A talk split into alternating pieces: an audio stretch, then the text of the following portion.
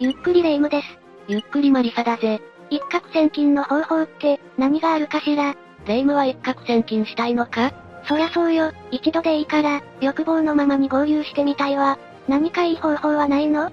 宝くじはめちゃくちゃ確率が低いからな。あとは相続、投資、ギャンブル、あ、トレジャーハントなんてどうだ？その国の法律にもよるけど、伝説のお宝を発掘したら分け前をもらえるかもしれないぞ。伝説のお宝、いいわね。マリサ早速発掘よ。その前にお目当ての財宝について詳しくならなきゃな。よし今回は、世界に眠る伝説の財宝5000を解説して、霊夢を立派なトレジャーハンターにするぜ。一つくらい見つけてやるわ。待ってなさい、お宝。それじゃあ、ゆっくりしていってね1、山下財宝。最初に紹介するのは日本軍がフィリピンに埋めたとされる伝説の埋蔵金、山下財宝だぜ。山下とは、第二次世界大戦中にフィリピンで指揮を執っていた陸軍大将、山下智之の名前だぜ。山下氏率いる日本軍がフィリピンに埋めた財宝は、一説では600兆円にも上る価値があると噂されており、莫大な埋蔵金として、世界中のトレジャーハンターから注目されているぜ。ロロロ、600兆、1億ぐらいならゲットできそうね。そうだな。文化遺産として認定され国に没収されない限り、発掘した人にもちゃんと分け前があるんだぜ。詳しく教えてちょうだい。やる気満々だな。いいぜ教えてやろう。山下財宝の正体については二つの説がある。一つ目は山下財宝は、日本軍が東南アジアから日本へ輸送する途中で行方不明になった金塊だ。という説だ。金塊、いい響きね。戦時中、日本は現在のミャンマーなどの東南アジアの国々を占領していた。その時に東南アジアにあった欧米諸国所有の金塊を、日本軍が奪い取ったという疑惑があるんだぜ。戦争中ならそういう奪い合いもありそうね。奪った金塊は当然日本に運ばれる。しかしその道中、海上輸送路での争いが激しくなったため、日本軍は一度、金塊をフィリピンに隠したとされているぜ。そして敗戦後その金塊を回収しようとするも、当時の関係者は戦死や処刑により全滅してしまった。だから今でもフィリピンのどこかに金塊が埋まっている、というのがこの説だな。あくまで一つの仮説なのね。どこまで本当なのかしら。確実な証拠は何もない。ただ、日本軍がフィリピンで強奪した財産が実際に見つかったケースもあり、この説は今でも一部のトレジャーハンターに支持されているぜ。まだ夢は捨てきれないわね。もう一つの説は？もう一つの説は、山下財宝は日本が軍の資金として本国からフィリピンに送った金貨だという説だ。これは陸軍少佐、堀映像の著書に書かれていた内容を元にした仮説なんだが、堀氏によると、山下財宝の正体は丸福金貨と呼ばれる金貨らしい。丸福金貨？丸い金貨の中央に福という文字が刻まれているからそう呼ばれている。丸福金貨は日本のお手製で、山下氏が指揮を取る前、1944年2月に日本からフィリピンに空輸されたらしい。その総数は2万5千枚とも言われているぜ。いまいち価値がわからないわね。終戦後の1950年、日本国内で1枚の丸福金貨が何者かによって換金されているぜ。入手経路は不明だがな。ちゃんと本物が存在するのね。いくらで売れたのかしら。丸福金貨は今でも古物店なんかで売られているぜ。金の値段は高騰しているからな。1950年には1枚3万円で売れたそうだが、2008年時点では、1枚約20万円まで高騰しているぜ。すごい、2万5千枚で、えっと、50億ね。ただし、丸福金貨はシンプルなデザインゆえに偽物も作りやすい。フリマサイトなんかで偽物をつかまされないよう注意するんだぜ。大丈夫よ。私はフィリピンで本物を探してくるわ。発掘するときはちゃんと資金援助をしてくれる団体を見つけてから、フィリピン政府の許可を取るんだぞ。何よ、資金援助をしてくれる団体って。フィリピン政府は2007年以降、フィリピンでのトレジャーハントを規制している。お宝探しの許可が下りるのはフィリピン国民以外なら、資金保証がきちんとできている団体だけだぜ。私みたいな一個人が勝手に掘っちゃダメなのね。そういうことだ。存在するかわからない金塊や偽物の多い金貨に夢を託す勇気があるなら、頑張って許可を取れよ。まあ許可を取ったところで、フィリピン全土にいる200を超える同業者がライバルになるんだけどな。そんなにライバルがいるのね。なかなか厳しそうだわ。2、銅の巻物。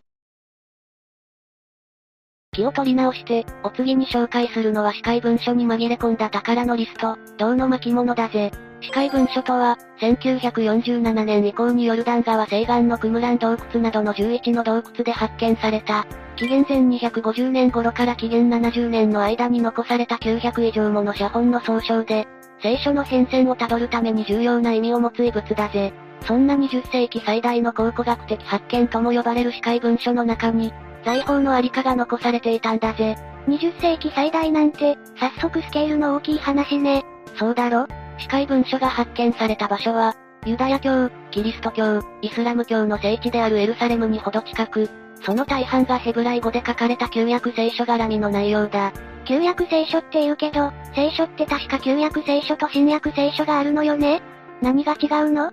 よく知っていたな。旧約、新約の約は、約束や契約を意味し、旧約聖書ではイスラエル人の歴史が、新約聖書ではイエス・キリストの生涯が記されているぜ。ふむふむ。さらに旧約聖書はヘブライ語、新約聖書はギリシア語で書かれ、ユダヤ教では旧約のみが、キリスト教では新旧両方が公認され聖典とされているな。そういう違いだったのね。司会文書にはそんな旧約聖書の内容や、古代ユダヤの法律、文化、生活について書かれており、一見、お宝とは何の関係もないんだぜ。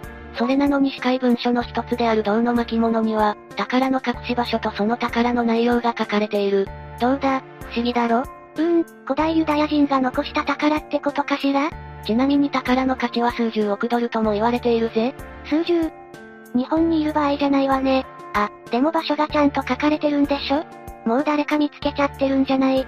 それがだな、場所の記述は64箇所にも及んでいるが、未だに宝は一つも見つかっていないんだぜ。なんでよ。理由はいくつかある。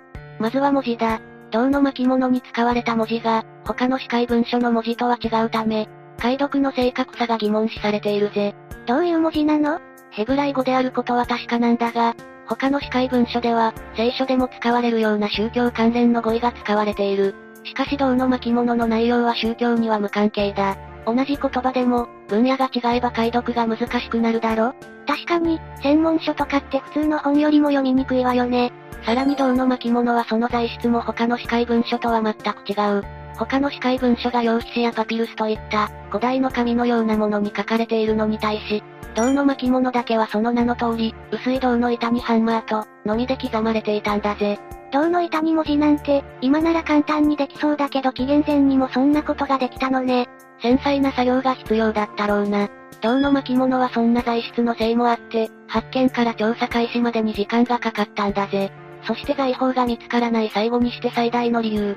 それは、ごくり、2000年前の古代ユダヤの財宝なんて、とっくの昔に発見されているってことだぜ。い、言われてみればその通りね。専門家によれば、古代ローマの軍隊が文書を解読して財宝を持ち去ったという説が有力だ。宝の場所がご丁寧にリスト化されていたんだぜ。2000年も残ってる方が奇跡だぜ。諦めた方が良さそうね。うーん。これまでの話を聞いてたら、トレジャーハンターって難しそうね。伝説の財宝はやっぱりただの伝説なのかしら。じゃあレイムのやる気をかき立てるために、実際に見つかったお宝の話でもしてみるか。え、そんなのもあるの？知りたいわ。3、フォレストフェンの宝。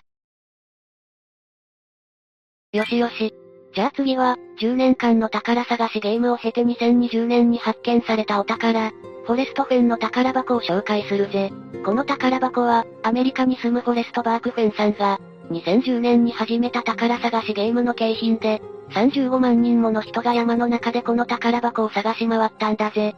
個人が始めた宝探しゲームなのね。でもフェンさんは何が目的だったのかしら？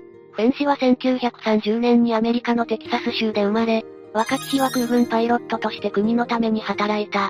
退役後は美術商となり、年商数百万ドルの敏腕経営者として、妻と共にギャラリーを経営していたんだぜ。いろいろな才能があった億万長者なのね。そうして働いていたフェン氏だが、58歳の時に末期癌の宣告を受けてしまう。死を覚悟したフェン氏は自分が収集した美術品を山奥に集め、その山にこもって最後の時を迎えようとしたぜ。悲しいけど、最後の最後まで自分が好きなものに囲まれて過ごしたいという願いを持っていたのね。あれ？じゃあ、いつ宝探しをしたの？フェン氏は生きる希望も捨てていなかったんだ。しっかりと治療を続けて癌を克服したんだぜ。あら、よかったわ。まだお若いものね。その後80歳になったフェン氏は、再び自分の遺産の整理を始めた。その時、昔山に集めた美術品の存在を思い出したんだぜ。最後の時を共に過ごそうとしたお宝たちね。フフェン氏はこの宝で人々に希望を与えたいと、そう決意した。そしてこの決意を実行に移した。2億円相当の宝を詰めた箱をロッキー山脈のどこかに隠し、2010年に自費出版した著書の中で、その宝箱のありかを示す暗号となる24行の詩を公開したぜ。ついに宝探しゲームが始まったのね。顔も知らない人たちに希望を与えたいって理由で、2億円ものお宝を用意しちゃうなんて、普通はできないわ。確かに素晴らしい行動だな。でも、フェンシの行動には賞賛だけではなく、非難もたくさん集まったぜ。え、どうして？考えてもみろ。ロッキー山脈は、日本の2.5倍もの広さを誇る山脈だ。山中に宝探しゲーム専用の設備やスタッフが用意されているわけでもない。そんな状況で安全に宝探しができると思うか？確かに、お宝のために危険な行動をする人もいるでしょうね。実際にフェンシの宝箱を探している間に、5人もの人が事故死してしまった。フェンシには避難が殺到し、警察も、フェンシに直接中止要請を出したんだぜ。トレジャーハントには危険はつきものだけど、こんなゲームをしなければ起こらなかった事故だものね。このゲームで起こったトラブルは参加者の事故死だけじゃないぜ。参加者が器物損壊や不法侵入で逮捕されたり、フェンシが脅迫の被害を受けたりもしたんだ。それでもフェンシは信念を曲げずにゲームを続けた。そして10年の時を経て2020年6月6日、フェンシのブログで宝箱が発見されたという報告がされたぜ。色々あったけど、綺麗に終わってよかったわ。発見者はすぐには身元を明かさなかったが、後にミシガン州に住む医学生だと発表されたぜ。宝箱は、フェンシが隠した場所から10年もの間動かずに同じ場所にあった。医学生は、フェンシが公開した詩の内容から場所を特定できたらしいぜ。35万人が10年間も探して見つからなかったのに、ちゃんとゲームとして成立していたのね。死を考えたフェンシも解読した医学生もすごいよな。その後フェンシは、2020年9月7日に90歳でこの世を去った。宝箱を見つけた医学生はフェンシの意思を尊重し、今でも発見場所を明かしていないぜ。ゲームを最後まで見届けられてよかったわね。フェンシは、宝箱が見つかる前に私が死んだら宝のありかは私と共に棺桶に入るだろう。と語っていたからな。一人でもその意思を継いでくれる人がいてよかったぜ。やっぱりトレジャーハントってロマンがあるわね。次は、まだ見つかってないお宝を教えてちょうだい。別に探すのはいいけど、ルールを守って安全なトレジャーハントをするんだぞ。もちろんよ。4. ナチスの黄金列車。それじゃあお次は、未だに調査が続いているナチスの黄金列車について解説するか。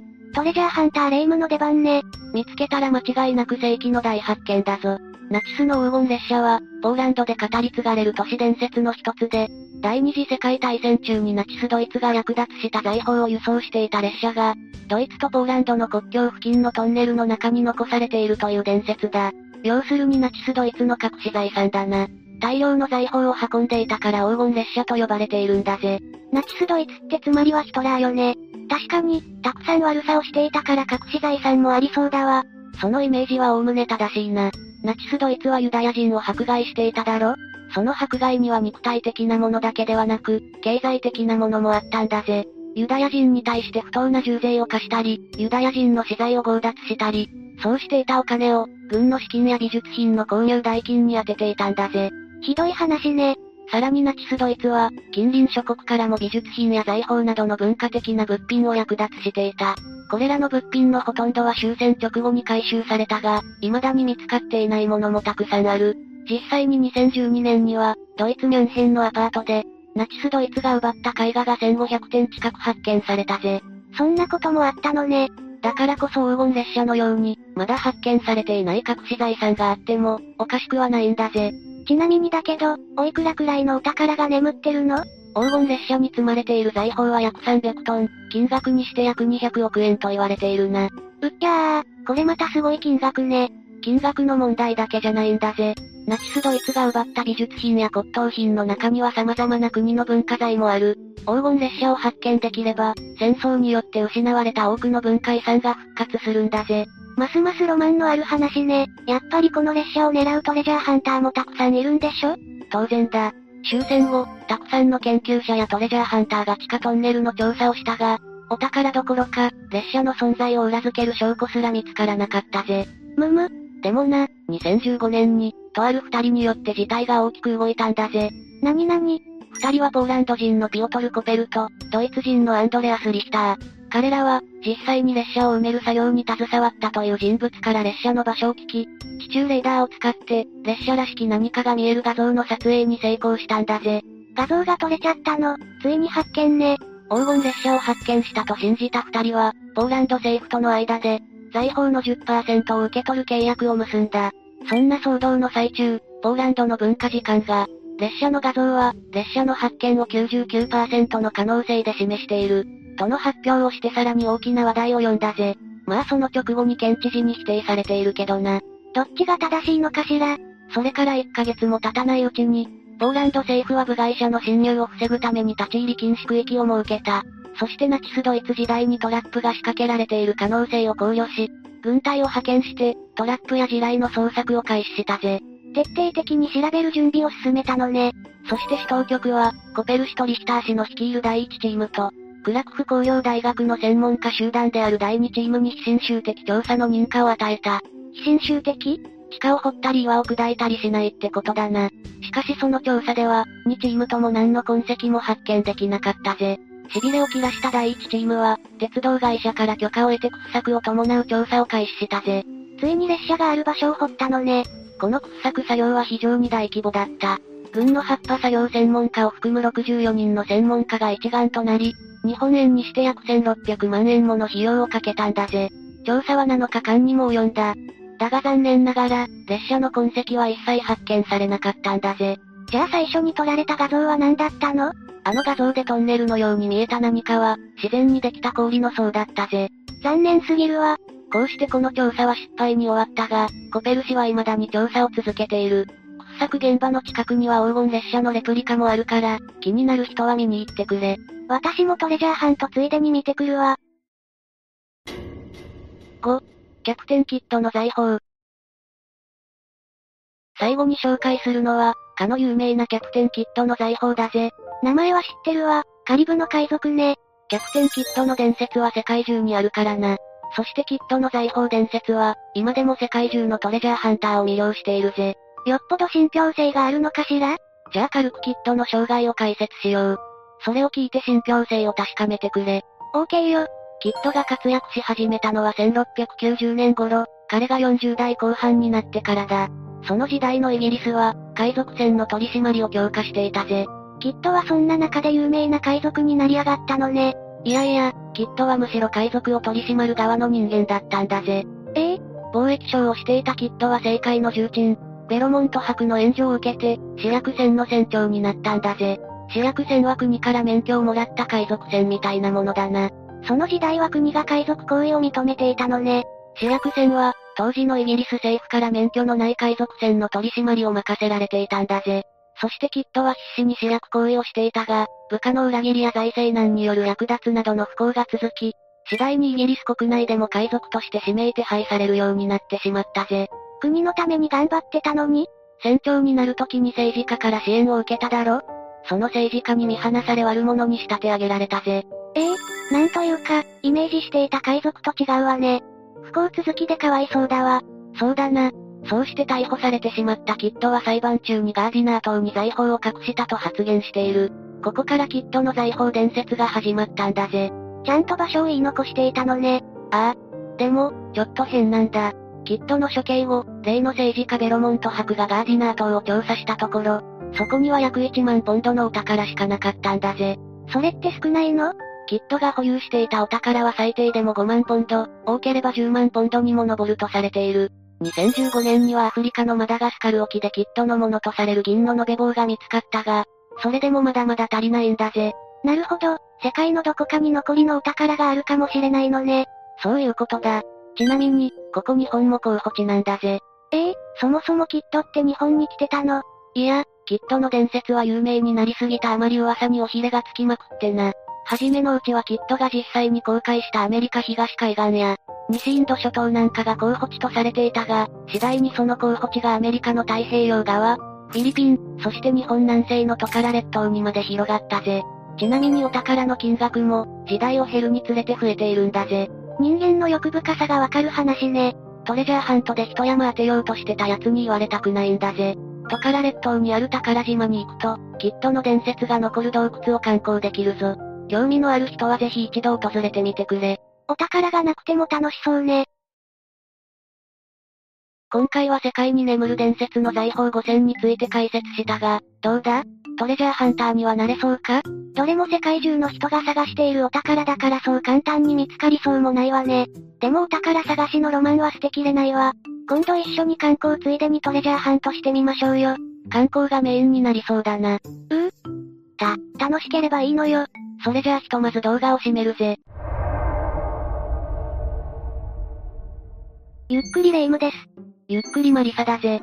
ボソボソ。んボソボソ。い、いやレ夢ム、声が小さすぎて聞こえないんだが。運が悪すぎる声でか。だってだって小説買ったら表紙だけで中身なかったし、バイトの給料が今月は30万入るはずなのに円じゃなくてウルグアイペソだったし、道でばったり宇宙人に会って肝臓抜かれそうになって慌てて逃げてきたんだから。色々おかしいだろ。まあ生きていれば偶然、ひどい目に遭うこともあるが、偶然お宝をゲットすることもあるんだぜ。え、何それどこで？掘り出すの？夢のファイア生活？すごい食いつきだな。じゃあ今日は偶然見つかった驚愕の財宝について解説していくぞ。ナショナルトレジャー。今回、紹介するのはそれと知らずに買ったら意外な高値がついたお宝とか、全く偶然に掘り出したり入手したら、貴重な品だと分かったお宝に関するエピソードだぜ。それじゃあ、ゆっくりしていってね。1、アメリカの独立宣言書。最初に紹介するのはアメリカの独立宣言書約4800万円だ。単なるコピーだと思いきや、実は貴重なものだった、アメリカ独立宣言書の話だぜ。独立宣言って、あの独立宣言？そう、アメリカ合衆国は1776年、イギリスから独立した。その際に採択されたのがこの独立宣言だ。そんな貴重なもの、普通博物館に飾ってあったりしない？じゃあ詳細を確認していくぞ。これを見つけたのはマイケル・スパークスという人だ。彼はアメリカのナッシュビルに住んでいたんだが、2006年、テネシー州の中古ショップで独立宣言書のコピーを見つけ約200円で購入した。え、そんなおやつ買うみたいな値段で。まあただ、独立宣言書のコピー自体は普通に出回っているものだからな。普通だったら買わなかったかもしれない。それは当初、丸められた状態でしかもボロボロだったらしい。しかしマイケルはそれを見て、何かひらめくものがあったという。ろうそく立てや塩胡椒入れと一緒に、彼はそのコピーを買い求めた。それを購入してしばらく経った後、マイケルはそのコピーが当初考えていたよりも、古いものなのかもしれないと思い始めた。で、専門家の鑑定に出してみたんだが、これは1820年に公的に複製された。非常に貴重なものだったことが判明した。そうは言っても複製は複製でしょ？だが、この際に複製されたのはたった200枚で、現存するのはわずかに35枚。そのうちの1枚とあれば、どれほど貴重なものか分かってもらえると思う。このように、非常に貴重なものであるという鑑定結果を得たマイケルはこれを競売にかけた。そして4800万円もの高値がついたというわけだ。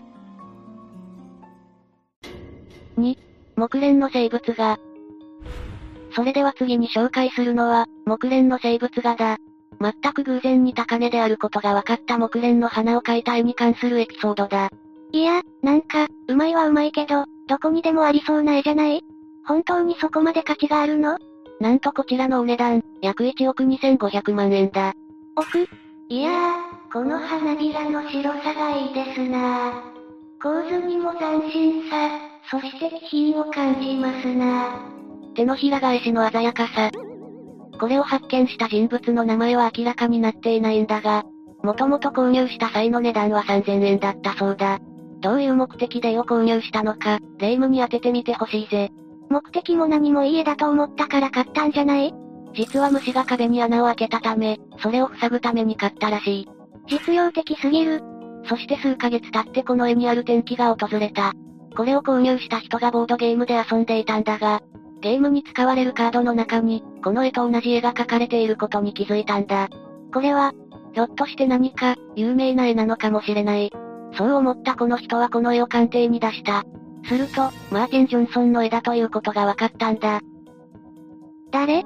マーティン・ジョンソンは、19から20世紀に生きた有名な画家で、生物画のほか、植物や鳥の絵を好んで描き、また風景画家として紹介されることもある。生前はそれほど人気があったというわけでもないんだが、亡くなってしばらく後、1940年代頃から注目されるようになり、高い評価を得るに至っている。その人はこの絵をどうしたの？この絵はテキサスの美術館に売却されることになった。さっき言ったように、およそ1億2500万円で売られたんだ。例のボードゲームで遊んでいなければ、一生気づかなかったかもしれないな。3. アンディ・ウォーホルのスケッチ。では次だぜ。アンディ・ウォーホルのスケッチだ。意外なところから見つかった、ポップアートの巨匠の知られざる作品だぜ。こちらのお値段は約2.1億円。ウォーホルは私でも知ってるわ。あのレトルトのハヤシライスの絵で有名な人よね。缶詰のスープだ、知ったかぶりするんじゃない。ポップアートの巨匠として有名なアンディ・ウォーホルだが、今回扱う彼のスケッチが見つかったのは、2010年のことだ。見つけたのは、美術収集家のアンディ・フィールズさんだぜ。くしくも同じアンディという名前の人だったのね。彼は2010年、ラスベガスを旅行している最中だった。あるガレージセールの前を通りかかったところ、ふと目に留まったのが5枚の絵画だ。それがウォーホルの絵だったの？いや、それはおそらく無関係の絵だった。彼はその絵画を購入した。その時の買い値は約500円とのことだ。で、そのうちの1枚のフレームを取り替えようとして外してみたところ、絵画の裏には、人物の顔を描いたと思われるスケッチがあり、アンディ・ウォーホルという署名を見つけたんだ。いやいや、まだわかんないわよ。署名をそれらしく書くくらい、誰にだってできるしね。フィールズ氏はこれを鑑定に出した。すると、なんと本物のウォーホル作品であることが分かったんだ。500円が2億円に化けた瞬間である。しかも、さらに驚くべきことが分かった。2億が何億に化けたの？いや、値段は変わらないんだが、これはなんとアンディ・ウォーホルが、9歳あるいは10歳頃に描いたスケッチであることが分かったんだ。ええー、それってもちろんアーティストとして有名になる前ってことよね。なおさら貴重ってわけね。スケッチのモデルとなったのは、当時活躍していた歌手である、ルディ・バリーという人らしい。そもそもどうしてそんなにわかりづらいところに隠してあったの？どうやら元々の所有者が、保管のためにスケッチを別の絵の裏に隠したのではないかと考えられている。ガレージセールの人はそれを知らずに売っちゃったんでしょうね。ただ、これを所有しているフィールズさんは今のところ売るつもりはないようで、美術館に展示することによって、たくさんの人の目に触れることを望んでいるらしいぜ。私だったら、すぐさま売り払って駄菓子を買い込むわ。霊夢に見つからなくてよかったぜ。4、306カラットのオパール。それでは次に紹介するのは306カラットのオパールだ。ある人物が引退間際に発見し、執念で削り出した宝石の話だ。さ、306カラットなんて全然大したことないじゃないの。カラットの意味わかってないだろ。ちなみにこのオパールの価格は約3億円だぜ。これを見つけたのは、40年間オーストラリアでオパールの採掘をしていた、ボビーさんという人だ。40年って、相当なベテランね。というか退職の準備をしているところだった。ある日、作業の最後にバケツを片付けようとしていたところ、バケツの中に不思議な光を見つけた。それは青と緑に輝いていたんだ。お金の匂い。ボビーさんは廃車が使うドリルだけで石を削った。それも2年かけて。執念がすごい。すると、石の中から徐々に現れたのが、306カラットの巨大なブラックオパールだったんだ。やったー。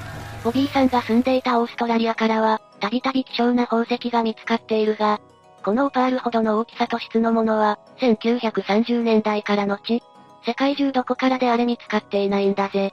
引退があと1年早かったら、ボビーさんはこの幸運にありつけなかったのかもしれないのね。じゃあそれを売ってすぐさま悠々自適の隠居生活に入ったってわけよね。いや、それがな、実はすぐに売り払ったわけじゃないらしい。しばらくは手元に置いておいたんだ。なんでなんで？私なら即、売り払って港区のタワマンを根こそぎ買収するのに。3億円じゃ無理だろ。彼はこのように話している。このオパールは神の創造物の一つだ。これを管理するのが私の仕事だから、急いで手放す必要はなかった。なんか、深遠な哲学を感じるわね。彼はそもそも厳しい環境の中でオパール採掘を続けてきた人だから、人は思いがけない時、神の祝福に預かることができるということを実感しているんだぜ。5、金塊。では次行くぞ。これから紹介するのは金塊だ。偶然に金塊を掘り出したものの、その人物は全くの半信半疑だったって話だ。金塊って、また直球なお宝ね。気になるお値段はなんと、約3億1500万円だぜ。わーい、1500万円がお釣り感覚。これが見つかったのは、またしてもオーストラリアのビクトリア州だ。オーストラリアに引っ越したい。これまでにないほどのサイズの金塊だったんだが、これを発見した男性は、アマチュアの炭鉱者、つまり鉱石などの埋蔵物を探す人だった。彼が金属探知機を使っていたところ反応があり、地下60センチのところからこれを見つけたんだぜ。これまでにないサイズって言ってたけど、どれくらい大きいの？重さで言うと、約 5.5kg もあるそうだ。私の体重くらいあるじゃない。なんか言ったか？それで、これを発見した男性はその金塊をどうしたの？そもそもこれを見つけた当初は、自分が何を見つけたのかわからず、車のボンネットだと思ったそうだ。で、やがてそれが金塊であることを理解した。急いで自分の奥さんに伝えたんだが、奥さんも彼の言葉をなかなか信じようとしなかった。確かに、下手したら頭おかしくなったと思われて、離婚を切り出されてもおかしくないわよね。まあただ、彼が金塊を見つけたビクトリア州のバララットという町では、1850年代にゴールドラッシュがあったということもあって、金が見つかることはそこまで不思議というわけでもない。そうは言ってもその頃にかなり広範囲に探索され、金が掘り尽くされたと思われていたから、こんなサイズのものが見つかるのは奇跡なんだけどな。それにしても夢がある話よね。私もビクトリア州に行って、一山当ててこようかしら。6、ニコライ2世が作らせた人形。次に紹介するのは、ニコライ2世が作らせた人形だ。ロシア皇帝が妻に送った人形と、そのモデルに関するエピソードだぜ。お値段なんと、約5億2000万円。ふーん。や、やけに反応が薄いが。もうここまで来ると感覚が麻痺してくるわ。1万円札なんて綿ぼこりと同じよ。人としてヤバいところまで来てるな。これはニューヨーク州に住むジョージ・デビスさんとその妻、ベティさんが自宅の屋根裏を片付けている時に見つけたお宝だぜ。気になって鑑定してみたところ、なんとあのニコライ2世が、1912年、妻へのプレゼントとして作らせた人形であることが分かった。え、ま、まさかあのニコライ2世が？お前、誰なのか分かってないだろ。てへ。ニコライ2世はロシア帝国最後の皇帝だ。ロシア革命で皇帝の位を退き、家族と共に処刑されてしまった人物として有名だな。これってアメリカの話よね？どうしてそんなお宝がアメリカに？革命の後にアメリカに流れてきて、骨董品としてデビス家の先祖に売られたらしいな。で、これがかなり貴重なものであると知ったデビス夫妻は、8000万円の初値でオークションにかけた。しかし15分後には、5億2000万円まで値上がりしていたぜ。恐ろしや。こうして、デビス夫妻は大金を手にしたというわけだ。でもさでもさ、この人形って、写真を見るとなんかむさ苦しいおっさんじゃない？皇后に送るんなら、もっと可愛らしいお姫様の人形とかを選ぶセンスはなかったのかしら？皇帝のセンスにケチをつけてきたぞこいつ。実はこの人形は、皇后の護衛だった人物をかたどったものだ。皇后アレクサンドラの護衛を務めていたコサック兵の、ニコライ・ニコライエビッチ・プスケンニコフの像だぜ。ニコが多い。当然ながら彼ら護衛は、皇后が出かけるとき必ずそばに付き従って彼女を守っていた。それでその働きぶりが皇室に高い評価を得ていたことから、彼らを記念するため、このようなものが作られたと言われているぜ。これが作られたのはロシア革命のわずか数年前で、有名な職人であるファベルジェという人物だ。この人形は金とエナメルでできた勲章をつけ、ブーツの靴底には作者を呼び、プスケンニコフの名が刻まれている。結構お金がかかってるのね。西松屋のおもちゃ売り場で売っててもおかしくなさそうなのに。失礼すぎるぜ。7、ジャクソン・ポロックの絵画。さて、お次に紹介するのはジャクソン・ポロックの絵画だ。友人へのプレゼントとして買った絵が、有名な画家の作品だと鑑定されたというお話だぜ。お値段はなんと50億円だ。ちょっとちょっと、前のやつから一気に10倍近く値上がりしてるじゃない。こちとら時給800円で働いてるのに、44億円をすっ飛ばされたらたまったもんじゃないわよ。何の話だ。ジャクソン・ポロックというのはアメリカ、ワイオミング州に生まれた画家で、抽象表現主義運動の中心として活躍していた人物だな。有名なのが、ハケとかコテで塗料を滴らせて描く、ポーリングという技術だ。こんなん私にも描けるわよ。抽象画を見た時の素人あるあるやめろ。で、このお宝が見つかったのは2002年のこと。見つけたのは長距離トラック運転手のテリ・ホートンという人だ。彼女はこれをカリフォルニア州のサンバーナーディーノという場所で見つけた。彼女は当時、落ち込んだ友達を元気づけるプレゼントを探していたんだ。現金をくれればすぐに立ち直るわ。友達に現金もらったら微妙な気持ちになるだろ。で、彼女が選び出したのが古着屋で5ドルで売っていた絵だ。しかし、この絵はダイニングテーブルほどの大きさがあり、友達のトレーラーには入らなかった。どんだけでかいの買ってんのよ。ますます落ち込むじゃない。そこで、ガレージセールで売りに出すことにしたんだ。そのガレージセールに、たまたまある美術教師が通りかかった。で、こんなことを口にしたんだ。これ、ジャクソン・ポロックの絵に似てません？おそこで鑑定に出したところ、モントリオールの美術専門家によって、なんと本物のポロックの作品であることが分かったんだぜ。イエーイ。これで好きなだけ1万円札渡して、友達を慰められるわね。やめろ。しかし、一つ問題があった。この美術専門家はポロック作品であると結論付けたものの、その他の美術界のエリートたちは、それを否定している。専門家の間でも見解が分かれるってことか。ホートンさんはそんな中、200万ドルで絵を売らないか？と持ちかけられこれを断った。どうして？本物のポロック作品であれば、もっと高値がつくからな。それで、次にサウジアラビアからもオファーが届く。900万ドルで買ってあげてもいいよ。いやいや、それって1億円超えるってことでしょ？ここらで手を打った方が。ホートンさんは断ったぜ。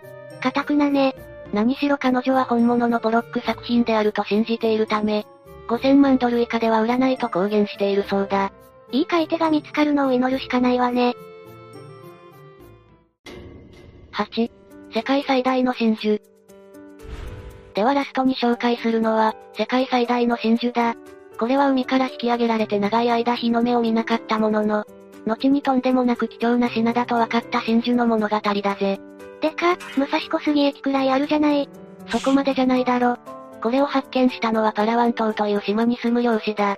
彼はある嵐の日、船を出しある場所で怒りを下ろしたんだが、それが岩に引っかかって取れなくなった。力いっぱい引いてみると、怒りの先には大きな貝が引っかかっていたのです。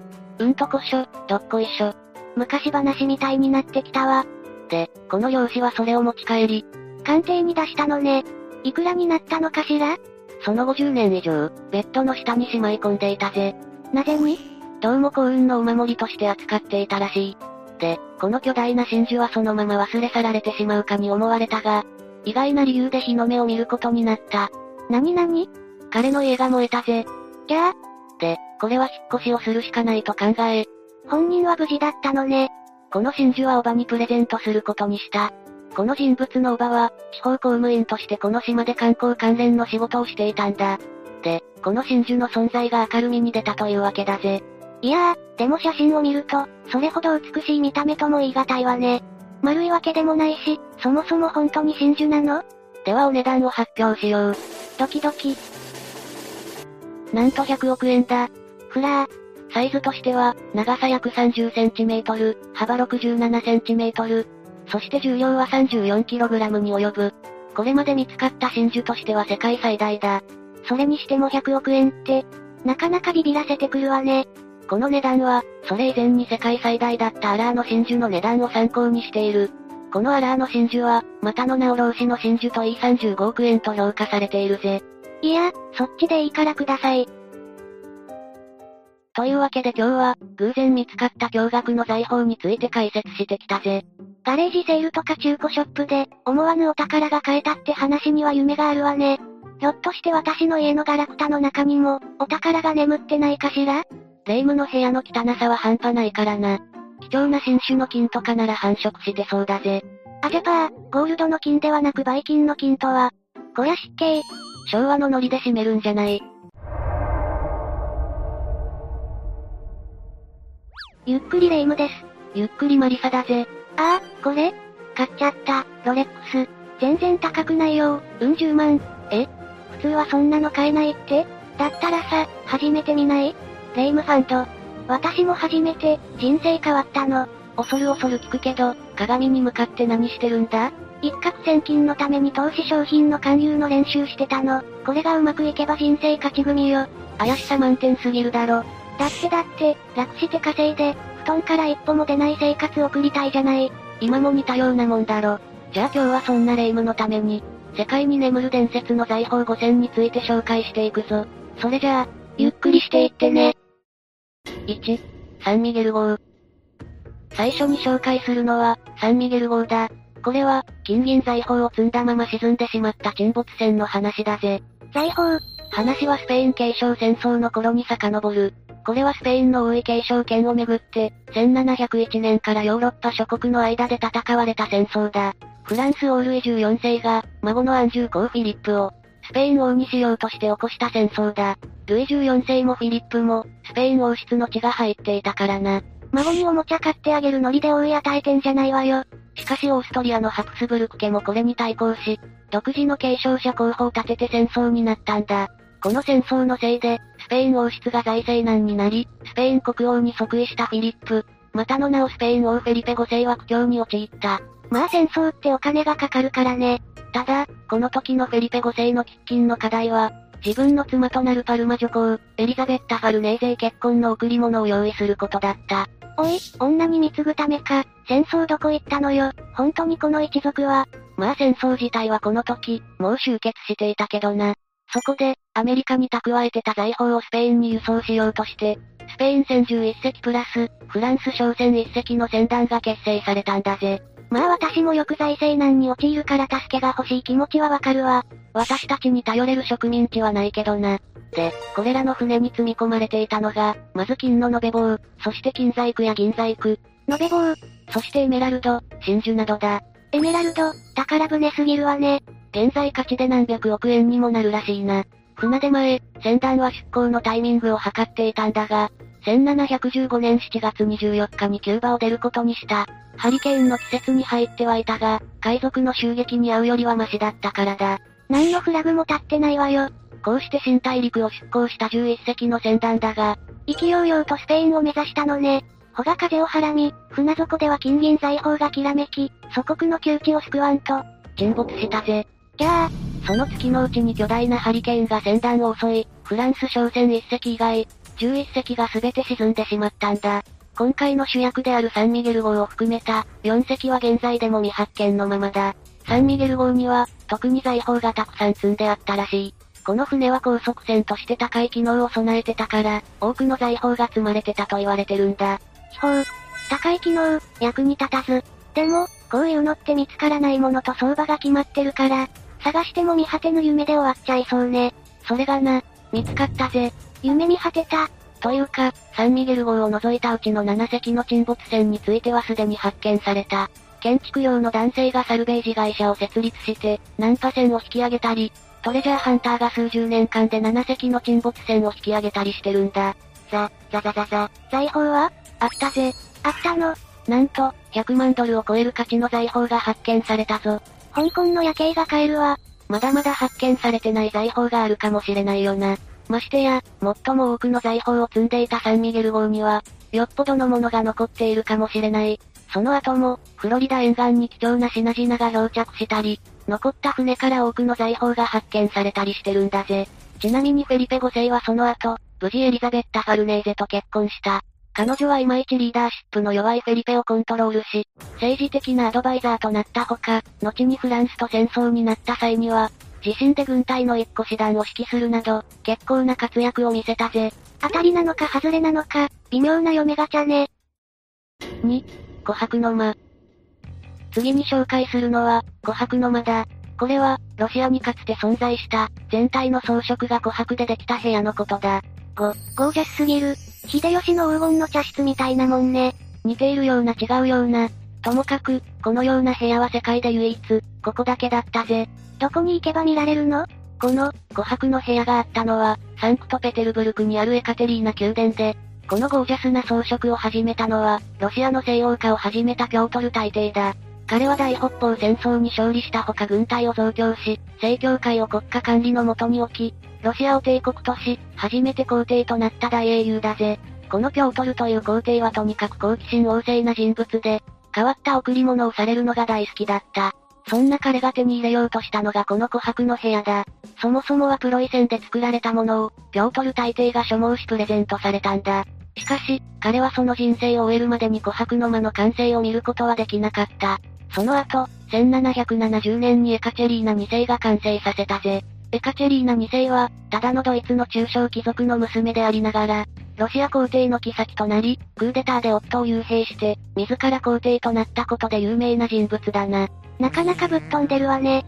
そんな彼女が愛したこの琥珀の間は、使われている琥珀の総重量が6トン、10万個以上に及んだんだ。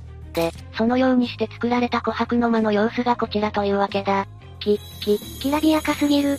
装飾が緻密すぎて、もはやどこがどうなってるのかわからないわよ。この部屋には北と南に1枚、そして東に2枚のモザイク画がある。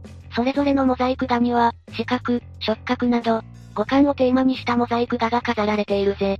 特にこの部屋を愛したエカチェリーナ2世は、祝典応接室という名目でこれを作ったんだが、部外者がここへ入るのも許さなかったというぜ。何のための応接室よ。まあでも確かにこれだけのものを作ったら、そりゃ独り占めしたくもなると思うぜ。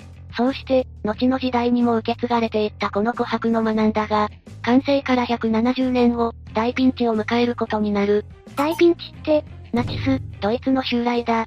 来た第二次世界大戦の最中、レニングラード包囲戦中に、この琥珀の間の装飾品はドイツ軍に持ち去られてしまった。ちなみにこの戦いは、ドイツ軍がロシア第二の都市、レニングラードを包囲したもので、結局、街を守りきることはできたものの、100万人を超える数の市民が餓死したとも言われる。そうして、エカチェリーナを虜にした琥珀の間は失われてしまったんだぜ。栄子清水悲しい。というか、この部屋の装飾ってもともとドイツがくれたやつじゃない。それを奪っていくのがまたドイツっていうのも皮肉よね。しかし時は流れ、ロシアの人々が再びこの場所で琥珀の輝きを目にする時がやってきたぜ。1979年から復元作業が始まって、2003年に完全に復元されたんだ。万歳、ロシア万歳。うんいやでもさ、もともとここにあった琥珀の装飾品たちは一体どこに行ったの？それが、元の琥珀の間の装飾品の行方に関しては、よくわかっていないんだ。ケーニヒスベルクでの戦いの時に消失してしまったという人もいれば、ケーニヒスベルク城の地下にあって、いつしか失われてしまったとも言われているぜ。歴史学者や宝石職人たちが、琥珀の間の価値について議論してるみたいだが、1億4200万ドルから5億ドルくらいの範囲って言われているらしいな。5、5億？っていうことは1ドル140円とすると700億円。そんなお宝を奪っていくなんて、ドイツもやってくれるわね。ヒトラーは軍事的に侵略した地域の著名な美術品を片っ端から略奪して、自身で美術館を作ろうとしていたようだ。またあのおっさんは無茶なことを。実際、ヒトラーはこの琥珀の間をドイツから盗まれたものと認識していた。くれたって言ったくせに。でも、ドイツはこの琥珀の間を奪った後、え、なんか意外ね。美術史家のアルフレッド・ローデ氏は、ドイツが琥珀の間を、ケーニヒスベルク城の地下で守り続けていたと主張している。まあ、本国に運ぶにはあまりにも重すぎたからな。確かなことは言えないがこの琥珀の間の復元に、積極的に協力していたのもドイツだぜ。昨日の敵は今日の友、まるで少年漫画の胸圧展開のようね。3. テンプル騎士団の財宝。次に紹介するのは、テンプル騎士団の財宝だ。あの有名なテンプル騎士団のやっていた事業。そして、その壊滅後の彼らの財宝の行方についての話だ。レイムはテンプル騎士団って知ってるか？知ってるわよ。野菜や肉などの具材に衣をつけ、油で揚げた料理よね。そう、十字軍以降にできた騎士修道会の中で、最も有名なものの一つだな。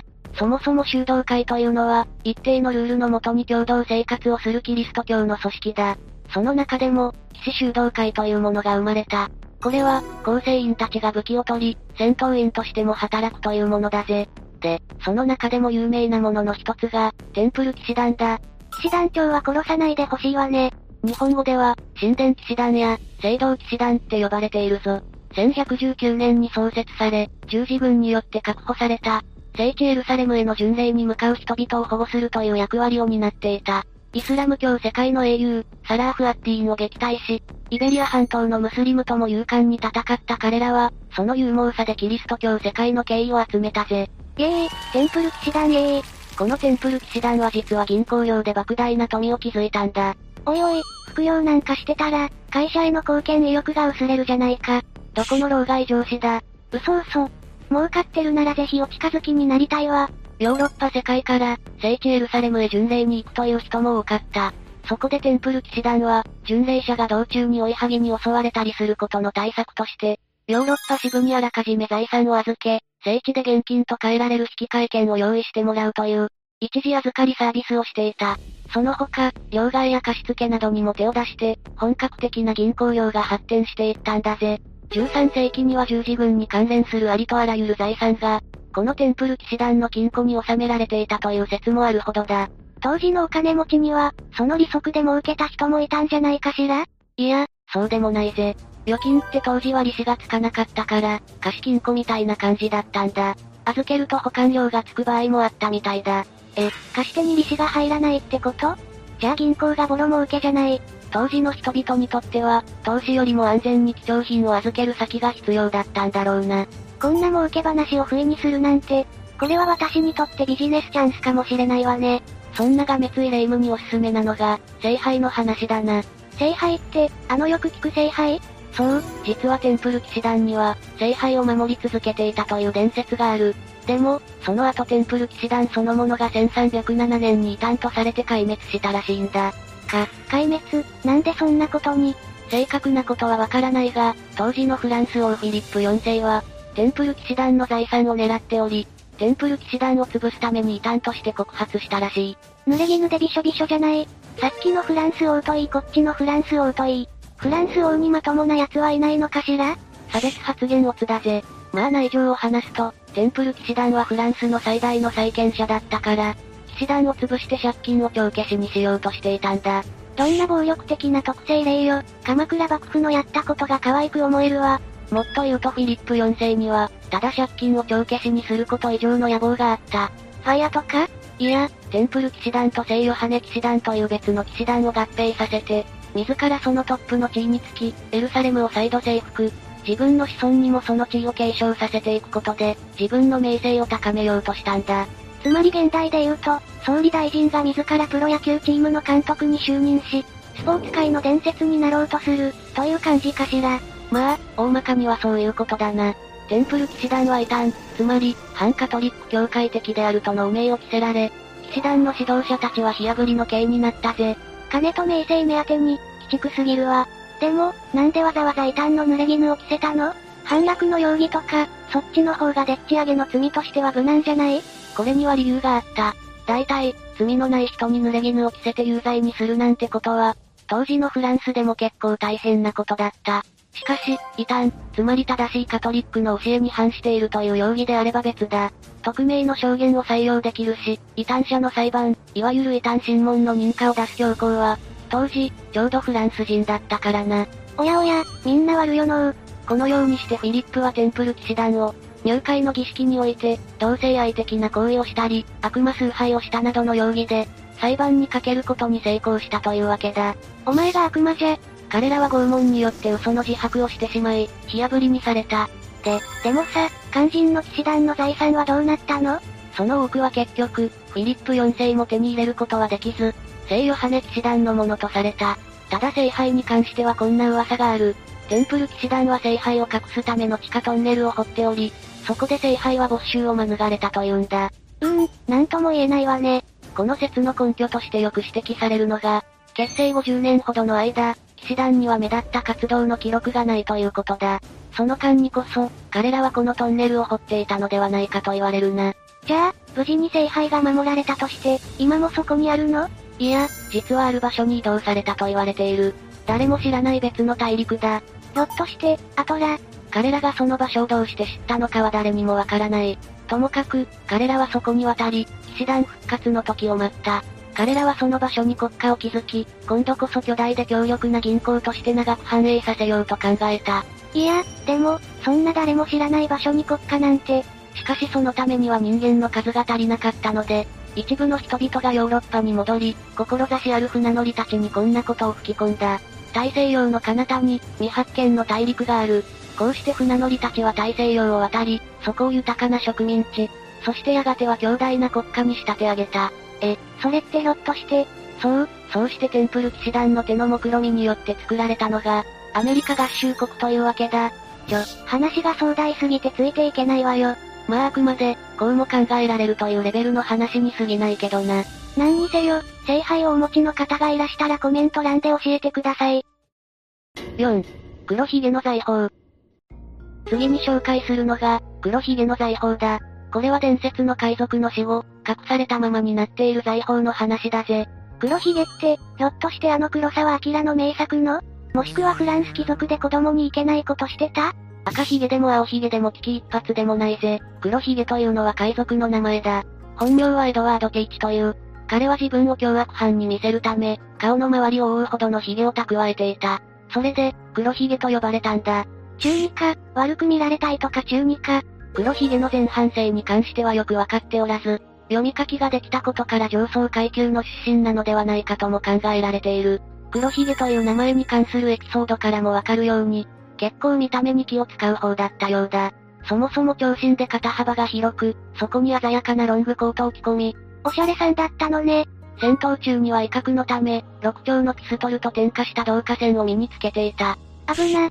彼は40もの艦隊を率いた。これは小さな国に匹敵する軍事力だったぜ。まさしく海賊王というわけね。黒ひげはこの武力を背景に、やりたい放題やっていた。例えばサウスカロライナ植民地の港を封鎖すると、人質を取った上で、町を脅して補給させるなど、さながら海のチンピラだったぜ。そして手当たり次第船を襲っては金品を奪い続けていた。しかし、そんな彼にも最後の時が訪れる。1718年、彼はイギリス海軍の襲撃を受けて戦闘で亡くなってしまった。黒ひげ亡くなった時は35歳から40歳だったと言われている。しかし黒ひげは死ぬ直前に、こんなことを言い残す。膨大な量の宝を隠していた。そのありかを知っているのは俺と悪魔だけ。長生きした方が手に入れる。海軍は船のマストに黒ひげの首を吊り下げて晒し物にし、体の方は入江に投げ捨てられたという。宝を手に入れたのは悪魔だったようね。そして人々は財宝の噂で持ちきりとなった。しかし黒ひげの船からは奪った財宝は発見されなかったぜ。黒ひげが当時活動していた、バージニア州チェサピーク湾からカリブ海、ケイマン諸島など主に東海岸に沿って、様々な場所が何度となく捜索されたが、未だに誰も発見できていない。最も有力とされる、オーク島に関しても同様だな。ただこの隠し財宝というものが、作り話でしかないという主張も根強い。そもそも海賊というものは仲間内で公平に戦利品を分配しなくてはいけないものなんだ。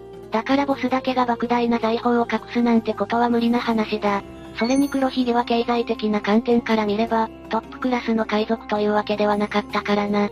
黒ひげの5倍の役立つ品を手に入れたり、資産を築いて海賊から足を洗うことができたボスが他にいる。黒ひげはタワマンに住むほどじゃなかったのね。しかし実は、黒ひげの船、安城の復讐号と見られる船の残骸からは、いくつかの遺物が見つかったんだ。いやいや、ネーミングセンスよ。この船が見つかったのは1996年のことで、大砲や怒りなどが引き上げられている。他に見つかったのは剣や食器などだな。ただ、もっと膨大にあるはずのものがそれだけしか見つかっていないということでもある。つまり、まだまだ残ってる、伸びしろしかないってことね。それダメな新人に言うやつだけどな。5、徳川埋蔵金。では最後に紹介するのは、徳川埋蔵金だぜ。これは江戸幕府が倒れた際に江戸城から密かに持ち出されたとされる。財宝の行方についての話だぜ。霊夢は埋蔵金って何か知ってるか？また相当に馬鹿にされたものね。土に埋められて隠されたお宝のことでしょ？そう、埋蔵金とは、地中に埋められた金塊や貨幣のことだ。で、日本で有名なものが徳川埋蔵金というわけだ。昔、テレビでそういう番組が流行っていた、という漠然としたイメージしかないわ。霊夢の言った通り、昔、日本でこの話が脚光を浴び、テレビ局が中継しながら、こぞって大々的な発掘をしていた時期がある。だいたい、1990年代前半頃だな。そもそもの発端は、江戸城が新政府軍に対して開城した時、その金蔵にあるはずの御用金、つまり幕府の予算が全くなく、蔵がからであったことだ。仮にも幕府が日本国の政府であった以上、いくらかの御用金はあったはずで、どこかに運び去られたに違いないということになった。いやいやそもそも他人の金を当てにしすぎでしょ。ちょっと自分で稼いだらどうなのできたばかりの新政府の財政は火の車だったからな。うちには旧幕府軍との戦争、外には諸外国からの侵略の脅威を抱えて、なりふり構っちゃいられなかったんだろうぜ。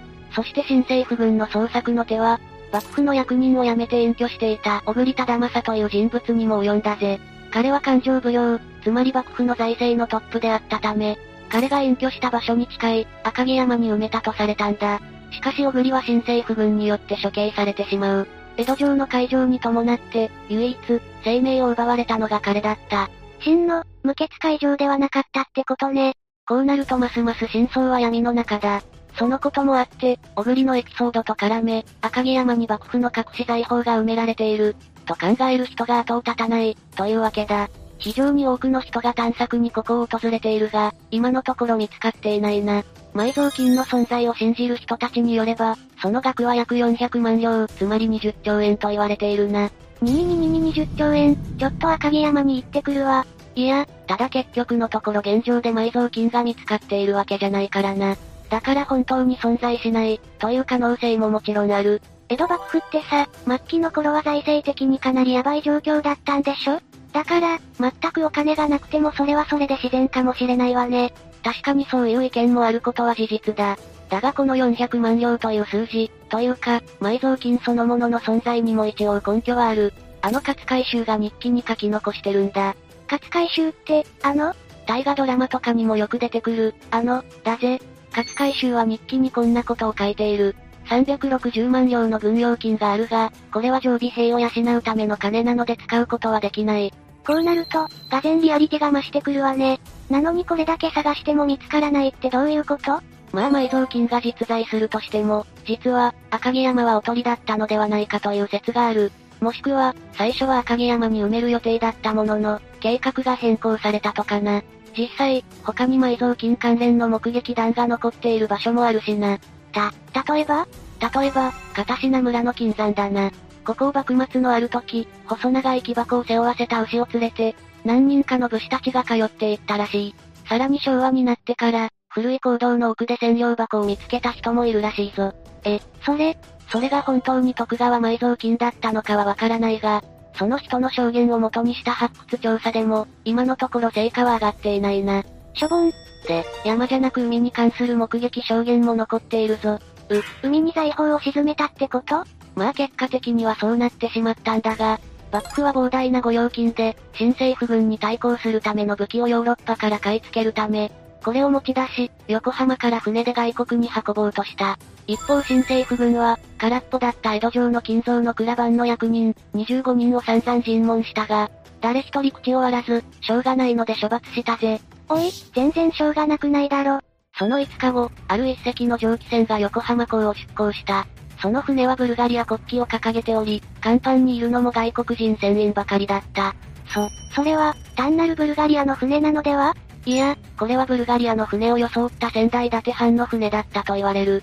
船の名前は、早丸だったそうだ。しかも、出発したのが見通しの悪い夜で、水先案内人も用意していなかった。怪しい感じで出て行ったというわけね。でも、幕府のお金なんだから、徳川家の船が運ぶんじゃないの？実は仙台伊達藩の藩主の妻は、将軍徳川慶喜の妹だ。つまりは将軍家と、非常に近い親戚というわけだな。じゃあ小栗忠政が財宝を持ち出したってことじゃない。その後どうなったの？実は、早丸は沈没してしまった。え？水先案内人を乗せていなかったのがたたって、栗浜沖で暗礁に乗り上げ、60人もの死者を出しながら沈没してしまったんだぜ。つ、つまり、つまり幕府の財宝は今も海底に眠っている、というわけだ。ブクブク、早速潜ろうとしてるな。というわけで、今日の動画はここまで。動画が面白かったら、高評価とチャンネル登録をお願いします。最後までご視聴いただきありがとうございました。